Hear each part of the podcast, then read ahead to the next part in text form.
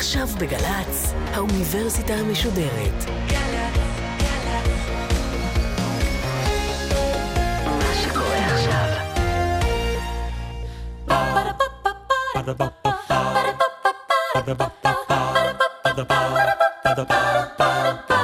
האוניברסיטה המשודרת מציגה מסע סביב רעיון, והסמסטר משחק. והפעם הפרופסור עמוס בוסקילה, חוקר אקולוגיה התנהגותית מהמחלקה למדעי החיים מאוניברסיטת בן גוריון, על משחקים בממלכת החיות. עורכת ראשית, מאיה גאייר.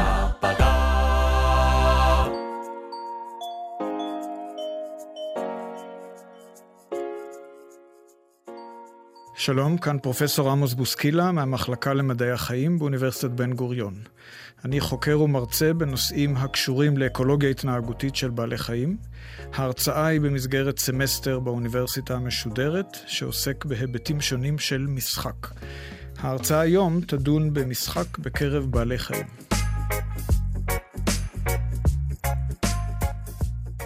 אני מניח שרבים מהמאזינים יצא להם לצפות בבעלי חיים בסביבת האדם, כלבים וחתולים, ובמיוחד אה, בעת אה, תצפיות בגורים, אה, בוודאי זכו לראות התנהגויות שקל מאוד לזהות אותן כמשחק. זה יכול להיות משחק בין גורים, או בין הגורים לפרט בוגר, הרבה פעמים בין הגורים לאימא.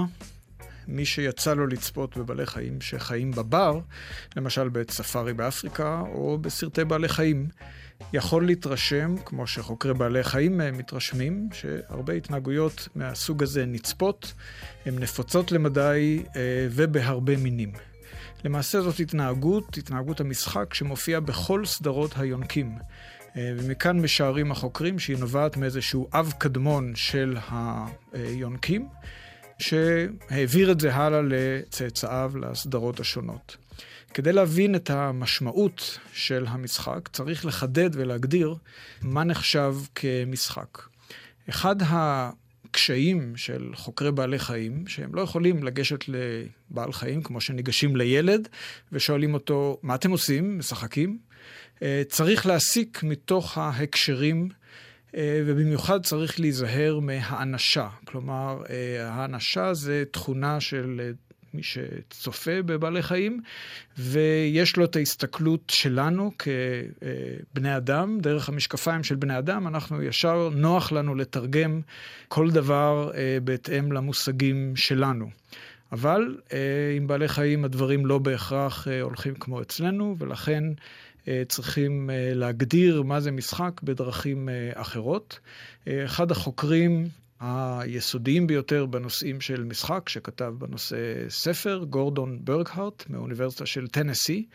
אה, הוא ניסח חמישה מאפיינים, שאם אנחנו רואים את כולם, אז בביטחון אנחנו יכולים להגדיר את הפעילות הזאת כמשחק. A phenomenon that has not really gotten the attention that I think it deserves in science. Since play is sort of not a serious behavior, it shouldn't be taken seriously by scientists. אז בואו נעבור על החמישה מאפיינים האלה וננסה קצת להרחיב ולהסביר אה, מה הם. כלומר, איך מגדירים משחק בבעלי חיים. הגורם הראשון שאנחנו נחפש זה אם אנחנו רואים התנהגות, ולמרות שהיא דומה להתנהגויות אה, אחרות, היא לא נעשית בצורה המלאה שלה או בהקשר שלה. אה, בדרך כלל ההקשר שלה אולי תורם לשרידות המיידית של בעל החיים, ואילו אנחנו כאן אה, רואים חלק מהפעילות הזאת, והיא לא בהכרח תורמת לשרידות שלו. אה, למשל, אם ניקח דוגמה של בעל חיים שנלחם, יכול להיות שבחייו האמיתיים הוא נלחם נגד בעלי חיים אחרים, או נגד פרטים מאותו מין. נלחם לפעמים על טריטוריה וכדומה. פעילויות שיש להן תפקיד מאוד מרכזי בחייו של בעל החיים, בזמן המשחק אנחנו נראה התנהגות מאוד דומה אה, ללחימה, אבל היא בעצם אה, בהקשר שהוא שונה, וזה לא בדיוק אותה התנהגות כמו בקרב אמיתי. אה, המרכיב השני שאנחנו מחפשים זה התנהגות שהיא נעשית באופן אה, ספונטני, או רצוני, או נותן איזשהו סיפוק והנאה לפרט. For almost an hour, I watched enthralled while four young males and two older females splashed around like kids in a backyard swimming pool. בכוונה אה, מוגדר הסעיף הזה ככמה אפשרויות, או רצוני, או נותן סיפוק וכדומה. זה מאפשר הרבה אה, מצבים שונים. אה, לא צריך שכל הארבעה יתקיימו, אלא מספיק שאחד מהם. וזה מבטא בעיקר את הנקודה שאי אפשר להכריח בעל חיים לשחק, אלא זה משהו שצריך לבוא מתוך איזושהי מוטיבציה פנימית שיש לו. הנקודה השלישית שחייבת להתקיים זה שההתנהגות שונה לפחות בפרט אחד מההתנהגות הרצינית שדומה לה. כמו שהזכרנו קודם, המשחק הוא דומה להתנהגויות אחרות, אבל צריך להיות לפחות התנהגות אחת שהיא שונה. למשל, משחק בין סוסים. יכול להיות שאנחנו רואים שני סוסים צעירים, סייחים, נלחמים ונושכים אחד את השני ברגליים וברעמה וכדומה. אז זה ממש דומה לקרב, אפילו עמידה על שתי רגליים אחוריות, שזו הצורה הכי קיצונית של קרב בסוסים, אבל תמיד חסרה הצמדה של האוזניים לראש. הצמדת האוזניים בקרב האמיתי היא חלק מניסיון למנוע אה, אפשרות מהיריב לתפוס את האוזניים ולמשוך אותם. אה, ולהכאיב בצורה מאוד רצינית אה, לסוס. אבל כאן, כיוון שזה משחק, אז הם יכולים לדלג על הפריט הזה, ובעצם זה שהם לא מצמידים את האוזניים, יש כאן איזושהי תקשורת בין הפרטים, שמדובר בעצם במשחק ולא בקרב אמיתי. ההתנהגות הזאת אה, הרבה פעמים אה, מערבת או נעשית על ידי צעירים, או שזה מערב אה, צעירים, ולכן הקרב הוא באמת לא קרב שיכול להיות על החיים או למוות, כמו שלפעמים קורה בין פרטים בוגרים של בעלי חיים. הסממן הרביעי שאנחנו מחפשים בהתנהגות כדי להגדיר אותה כמשחק, זה שזאת התנהגות שהיא חוזרת על עצמה, לפחות בחלק משלבי ההתפתחות של בעל החיים. כלומר, אם פעם ראינו בעל חיים עושה באקראי אה, פעילות מסוימת שהיינו יכולים להגדיר אותה כמשחק, אנחנו לא נגדיר אותה כמשחק, אלא אם כן נראה שזה דגם מובנה שחוזר על עצמו, אה, לא בהכרח חוזר בכל אורך חייו של בעל החיים, יכול להיות שבגילאים אלו ואחרים, אבל אה, אנחנו נצפה לראות את זה אה, יותר מפעם אחת. הנקודה החמישית והאחרונה היא שההתנהגות נעשית רק כשבעל החיים נמצא במצב גופני טוב. אה, אין לו מחסור, אין לו מצוקה, הוא לא נמצא בסכנה מיידית של טורפים או בתחרות קשה עם פרטים. רק אז הוא יכול להרשות לעצמו את המותרות של לשחק. אם ננסה לסכם בקיצור את חמשת הנקודות, אז נאמר שמשחק הוא פעילות שחוזרת על עצמה, היא דומה לפעילויות אחרות שאולי קשורות לשרידות, אך היא לא מופיעה במלואה, היא נעשית מרצונו של בעל החיים, כאשר הוא במצב גופני טוב ונמצא בסביבה בטוחה. עכשיו שיש לנו הגדרה, אפשר לחפש ולראות באיזה בעלי חיים אנחנו צופים בהתנהגויות שמתאימות להגדרה הזאת. אז הזכרנו כבר שזה נמצא בכל סדרות היונקים, וזה כולל לא רק את יונקי השליה, שאצלם זה בולט במיוחד בכלבים, בקופים, כלבי ים, אה, לוטרות, אבל גם ביונקים הפחות אה, מוכרים, הקנגורו, הוולאבי, למרות שאצלם זה קצת פחות נפוץ, זה נמצא, ואפילו ביונקי הביב, הקבוצה הקטנה מאזור אוסטרליה, שמראה על הרבה סממנים אה, קדומים של יונקים, למשל הברווזן, גם שם הצעירים שלו נצפו בהתנהגויות שאפשר להסביר אותם כמשחק. אבל לא רק יונקים, אולי יפתיע אתכם לדעת שכמה מהדוגמאות הם אה, מעולם הזוחלים. למשל כוח קומודו, הלטה הגדולה ביותר יכולה להגיע לאורך של שניים וחצי מטר, טורף אה, עז שיכול אה, לטרוף אה, אנטילופות קטנות. ובגן חיות בוושינגטון הבירה נצפה כוח אה, קומודו שתופס חפצים כמו פחית שתייה או קרטון של שתייה ומנער אותם כמו שהוא עושה לחתיכת מזון. הוא לא מנסה לאכול אותם, זה ברור לו שזה לא אה, מזון, אבל הוא מבצע את אותו ניעור שהוא עושה לחתיכות מזון, שלפעמים, הרבה פעמים, זה כמו הריגה של אה, בעל חיים אה, קטן. אותו אה, כוח קומודו גם אה, נצפה והוסרט אה, בסרטון יפה מאוד, אה, משחק עם המטפל החביב עליו בגן החיות. הוא גונב מהכיס שלו חפצים, כמו מטפחת, ובורח איתם. הוא מושך אה, חבל, משחק אה, כמו משיכת חבל עם המטפל. אז ברור שזה איזושהי התנהגות אה, בגן חיות, בשבי, והשאלה הנשאלת היא, האם זה קורה גם אה, כשהם נמצאים בטבע. ואין לנו תצפיות uh, מפורטות על uh, כוח קומודו משחק בטבע, אבל קשה להעלות על הדעת שנוכחותו של הכוח הזה בגן חיות uh, לימד אותו לשחק אם לא היה לו את הנטייה למשחק קודם, משהו מובנה במרכיב הגנטי של אותו בעל חיים. אה, לכן אנחנו מניחים שאם הדבר נצפה בשבי, יש לו איזה שהם יסודות באבולוציה של בעל החיים, ופשוט החוקרים אה, בטבע אולי עדיין לא צפו בזה, אבל שווה לחפש. דוגמה נוספת מעולם הזוחלים, תנין היאור, שוב בגן החיות בוושינגטון.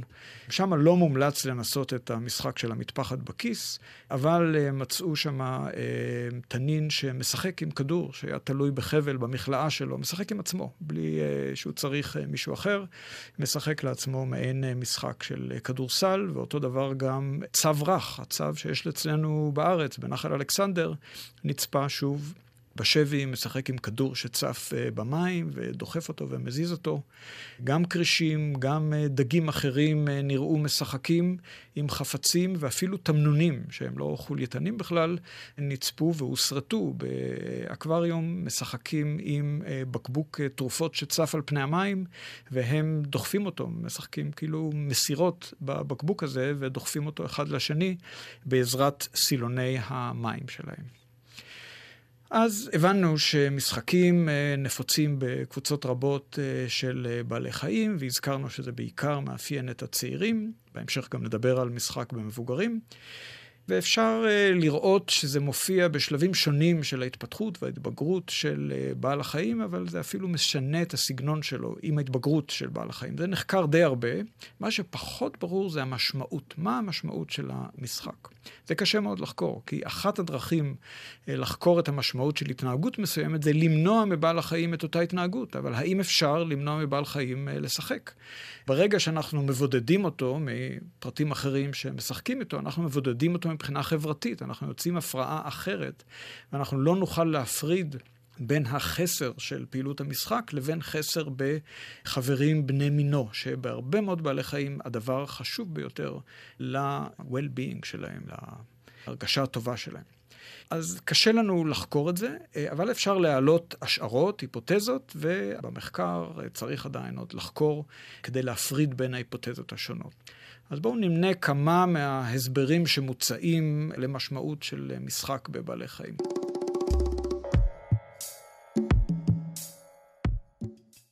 אז uh, הצעה אחת היא שזה ביטוי לעודף של משאבים, עודף אנרגיה שיש, וזה במיוחד לפרטים צעירים שנמצאים במצב גופני טוב. וההיפותזה הזאת בעצם נולדה מתוך התצפית שרק במצב גופני טוב אה, אנחנו רואים את אה, בעלי החיים משחקים, אז יכול להיות שיש להם איזשהו עודף של אנרגיה, והם מוציאים אותו בצורה הזאת של המשחק. יכול להיות שזה נכון, אבל זה לא בהכרח ההסבר היחידי, גם אם זה נכון. למשל, הרבה מאוד מהפעילות של המשחק רואים שהיא דומה לפעילות של בעל החיים כבוגר, ויכול להיות שזה בעצם אימון לקראת החיים שלו, אה, לקראת התקופה שהוא יהיה בוגר, אבל את האימון הזה הוא עובר בתקופה של התפתחות שהמוטוריקה והנוירופיזיולוגיה שלה עדיין קלים לעיצוב, ובכך שהוא משחק בהיותו צעיר, הוא משפר את התפקוד שלו בעתיד. למשל, סייח של סוס או גור של כלבים שמשחק, ובמשחק שלו הוא נלחם עם פרט צעיר אחר, הוא בעצם רוכש מיומנויות וזריזות שיהיו חשובים לו בהחלט בהמשך בחיים האמיתיים. אז כאן, אם ככה, דיברנו על uh, פעילות שהיא אימון לקראת משהו בעתיד. היפותזה שלישית מדברת על תרגול משימות בדרגת קושי עולה, אבל uh, בהווה. ההבדל מההיפותזה הקודמת היא שפה אנחנו מדברים על שיפור התפקוד בהווה על ידי זה שבעל חיים, נניח אה, קוף, צעיר שמאתגר את עצמו בתרגילי לוליינות שהוא עדיין לא יכול היה לעשות קודם, אבל הוא כל פעם מאתגר את עצמו במשחקים יותר ויותר קשים. יכול להיות במשחק עצמי או במהלך של משחק חברתי, ולמעשה הוא רוכש את המיומנויות היום. זה לא משהו לקראת העתיד, אלא לקראת שיפור המיומנויות שלו בהווה. הסבר אחר, רביעי, מציע שאולי אה, בעלי החיים מכינים את עצמם לקראת הבלתי צפוי. זאת תיאוריה שהעלה מרק ספינקה, שהוא אה, חוקר במכון לחקר בעלי חיים אה, בפראג, וחבריו שחקרו את הנושא. והם אומרים שאם מסתכלים על משחק, רואים שיש בזה הרבה התקפות פתע, תוצאות לא צפויות, וזה מכין את בעל החיים לאתגרים שהוא עשוי להיתקל בהם בהפתעה. לא בהכרח אותם אתגרים שהוא ייתקל בהם במשחק, אבל איזושהי התמודדות עם אלמנט ההפתעה. חלק מהתחזיות של ההיפותזה הזאת, של ספינקה וחבריו, זה ההיפותזה של הכנה לקראת מצבים בלתי צפויים. אה, התחזיות אומרות שהמשחק אה, יוצר קושי למשחק. משחק מתחיל בעצם במצב שהוא לפעמים נחות. אה, נניח הוא ניגש לבעל חיים אחר כדי להזמין אותו למשחק, אז הרבה פעמים הוא ניגש אליו בצורה שהוא לא פנוי בדיוק, הוא לא נמצא בעמדה שקל לו לקפוץ או לזנק, אלא בעצם ההזמנה הוא אה, שם על עצמו איזושהי מגבלה. הרבה פעמים משחק מנטרל אותם, את בעלי החיים, ליכולת התגוננות, ולכן הוא נעשה בסביבה בטוחה. האם הרבה פעמים שומרת יותר בזמן שהיא רואה את בעלי חיים משחקים. בצורה כזאת היא נותנת להם את ההגנה האמיתית. והם יכולים להתמקד במשחק, כשבעתיד יכולות להיות uh, הפתעות שהם יצטרכו להתמודד איתם במפתיע. האתגר עדיין רציני. החוקרים חלוקים בדעתם על המשמעויות המרכזיות, ואף אחד לא uh, הציג uh, הוכחות חותכות להיפותזה אחת או השנייה, ואולי לא צריך לראות את ההיפותזות כבלעדיות. ייתכן שכולן נכונות במידה זאת או אחרת, בבעלי חיים שונים או בין פרטים שונים באותו המין, ואפילו במצבים שונים אצל אותו הפרט. לכן המחקר הנוכחי מתמקד בהבנה של השונות בין המינים, בין הפרטים והמצבים השונים שבהם הם נמצאים, כדי להבין מתי למשחק יש משמעות אחת ומתי יש לו משמעות אחרת. הזכרנו שגם מבוגרים משחקים. אז קודם כל, אה, יש את משחקי הבוגרים עם הצעירים. בנוסף לבעלי חיים שהזכרנו קודם, זה נצפה הרבה בקרב דובים, האם והצאצאים שלה, אבל גם בקרב סוסים. למשל, זכר שעוזב את הקבוצה שלו, דוהר לקבוצה של זכרים הרווקים הצעירים, ופותח במשחק עם אחד או כמה מהצעירים, משחק איתם קצת, ואז עוזב אותם וחוזר חזרה לקבוצה של הנקבות והסייחים שהוא חי איתם באופן קבוע. ההסברים שהועלו קודם יכולים להסביר גם כאן. יכול להיות שהם עוזרים, הבוגר מפתח יכולות של הצעיר בזמן המשחק. אבל לפעמים רואים גם משחק בין בוגרים, בין שני בוגרים. ובמיוחד הדבר בולט במשחקים שנראים כמקדימים קשר מיני. This is Bulwer's pheasant, and he has got spectacular wattles. He's impressive enough when he's going about his normal business, but when she is around, he gets very excited indeed. Impressive though he is, she is very critical. He's not good enough, it seems. ההסבר במצבים כאלה הוא שהמשחק מאתגר את הפרטים ואולי מאפשר להם להעריך את איכותם. כאן אולי נקדים ונאמר שבהרבה מינים של בעלי חיים הנקבות הן אלה שבמיוחד מאתגרות את הזכרים. חלק הן עושות את זה על ידי בחירה של זכרים דומיננטיים שמצליחים להחזיק טריטוריה כנגד זכרים אחרים, והזכר צריך להוכיח את עצמו כלפי הנקבה אם הוא הצליח להחזיק בטריטוריה שלו לאורך זמן, כנגד הלחץ של הזכרים הרווקים, כנראה שהוא שווה משהו, שווה לנקבה להזדווג איתו ולהעניק לצאצאים שלה חלק מהאללים שלו, את הגנום שלו. זה מרחב עצום שלא ניכנס אליו לבחירה של הנקבות את הזכרים, אבל אפשר לראות שנקבות גם לפעמים מאתגרות את הזכר בעת המשחק המקדים ביניהם, ולכן זה מוסיף משמעות נוספת למשחק. משחק בין מבוגרים נחקר הרבה בפרימטים.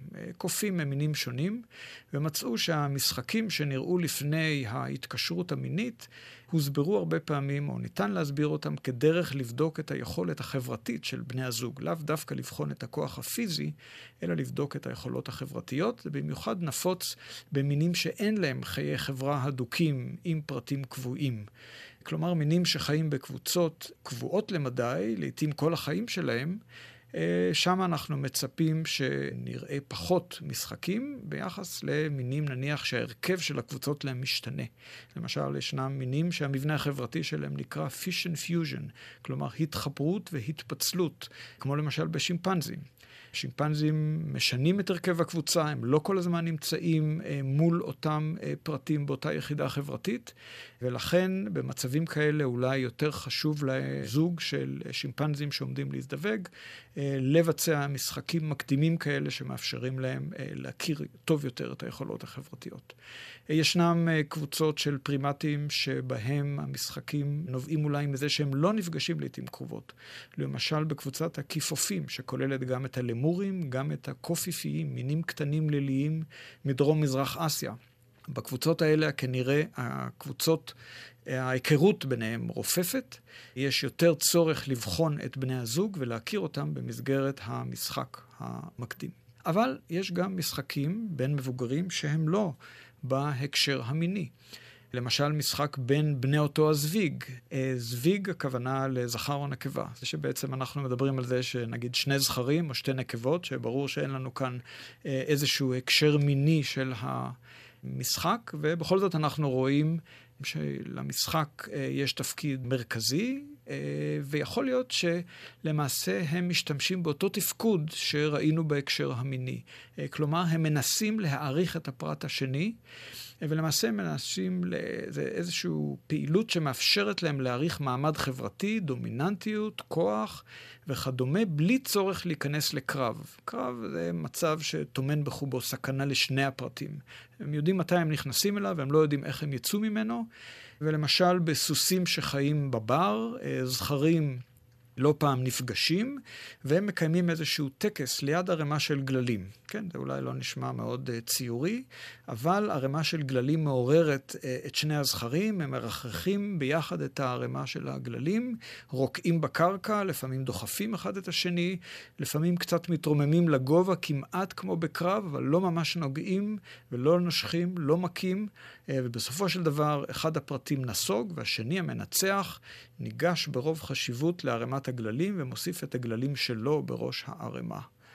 אם מסתכלים על המאפיין הזה, זה בעצם מתאים להגדרה של משחק, יש בזה הרבה מאוד סממנים אה, שאנחנו מכירים אותם בקרבות, ובכל זאת אין כאן אלימות, זה לא מתפתח, אה, לא הופך לפעילות אגרסיבית, ובכל זאת זה נותן אינדיקציה של מי הדומיננטי, זה מאוד ברור. זה שהניח את הגללים שלו בראש הערימה, הוא זה שניצח בהתמודדות הזאת.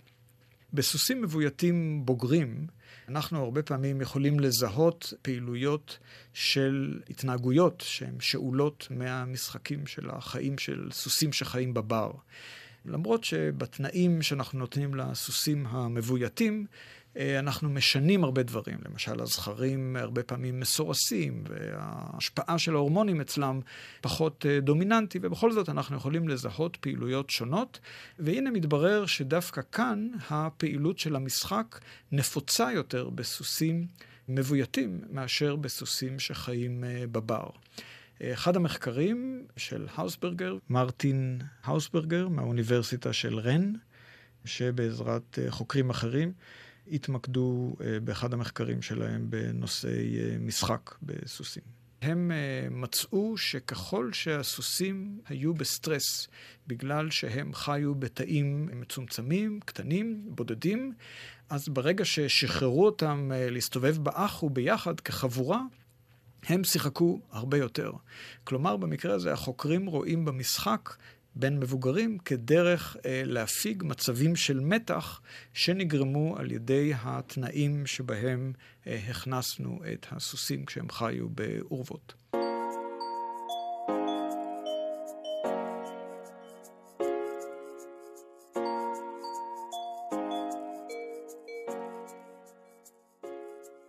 נחזור לבחון את המשחקים אה, כולם עכשיו, אה, כולל את מה שדיברנו קודם על צעירים ובוגרים. האתגר של כל השחקנים הוא איך לגרום למשחק להימשך. הרבה פעמים המשחק כולל מרכיבים של איום ותוקפנות, למשל משחק בין שני כלבים, אם אחד מהם גדול בהרבה מהשני, לפעמים הוא יכול להכניס את אה, צווארו של יריבו או את ראשו לפיו.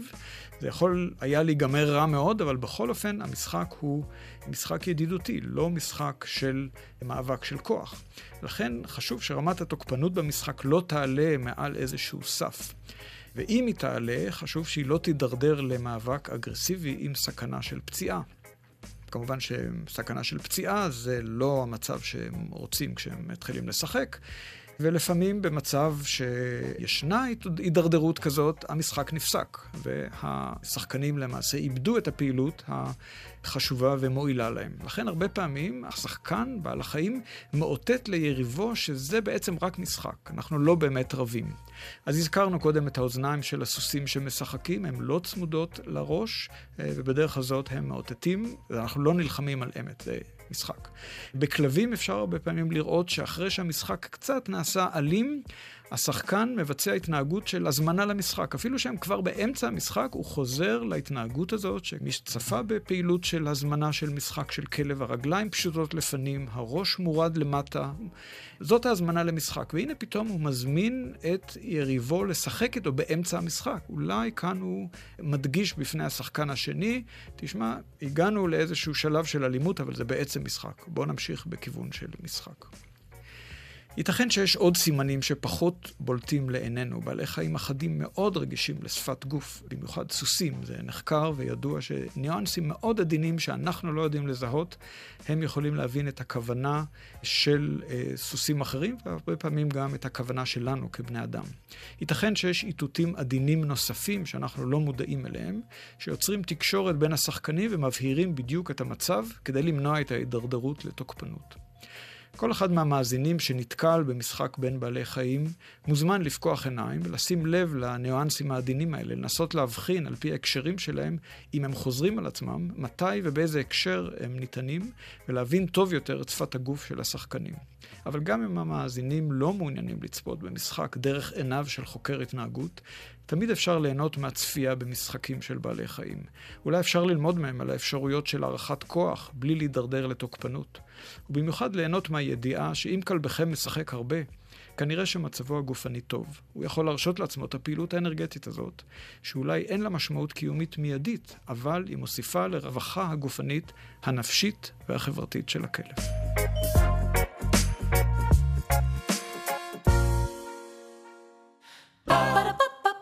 ba ba ba ba ba ba ba ba ba ba ba ba האוניברסיטה המשודרת, מסע סביב רעיון. הפרופסור עמוס בוסקילה, חוקר אקולוגיה התנהגותית מהמחלקה למדעי החיים מאוניברסיטת בן גוריון, על משחקים בממלכת החיות.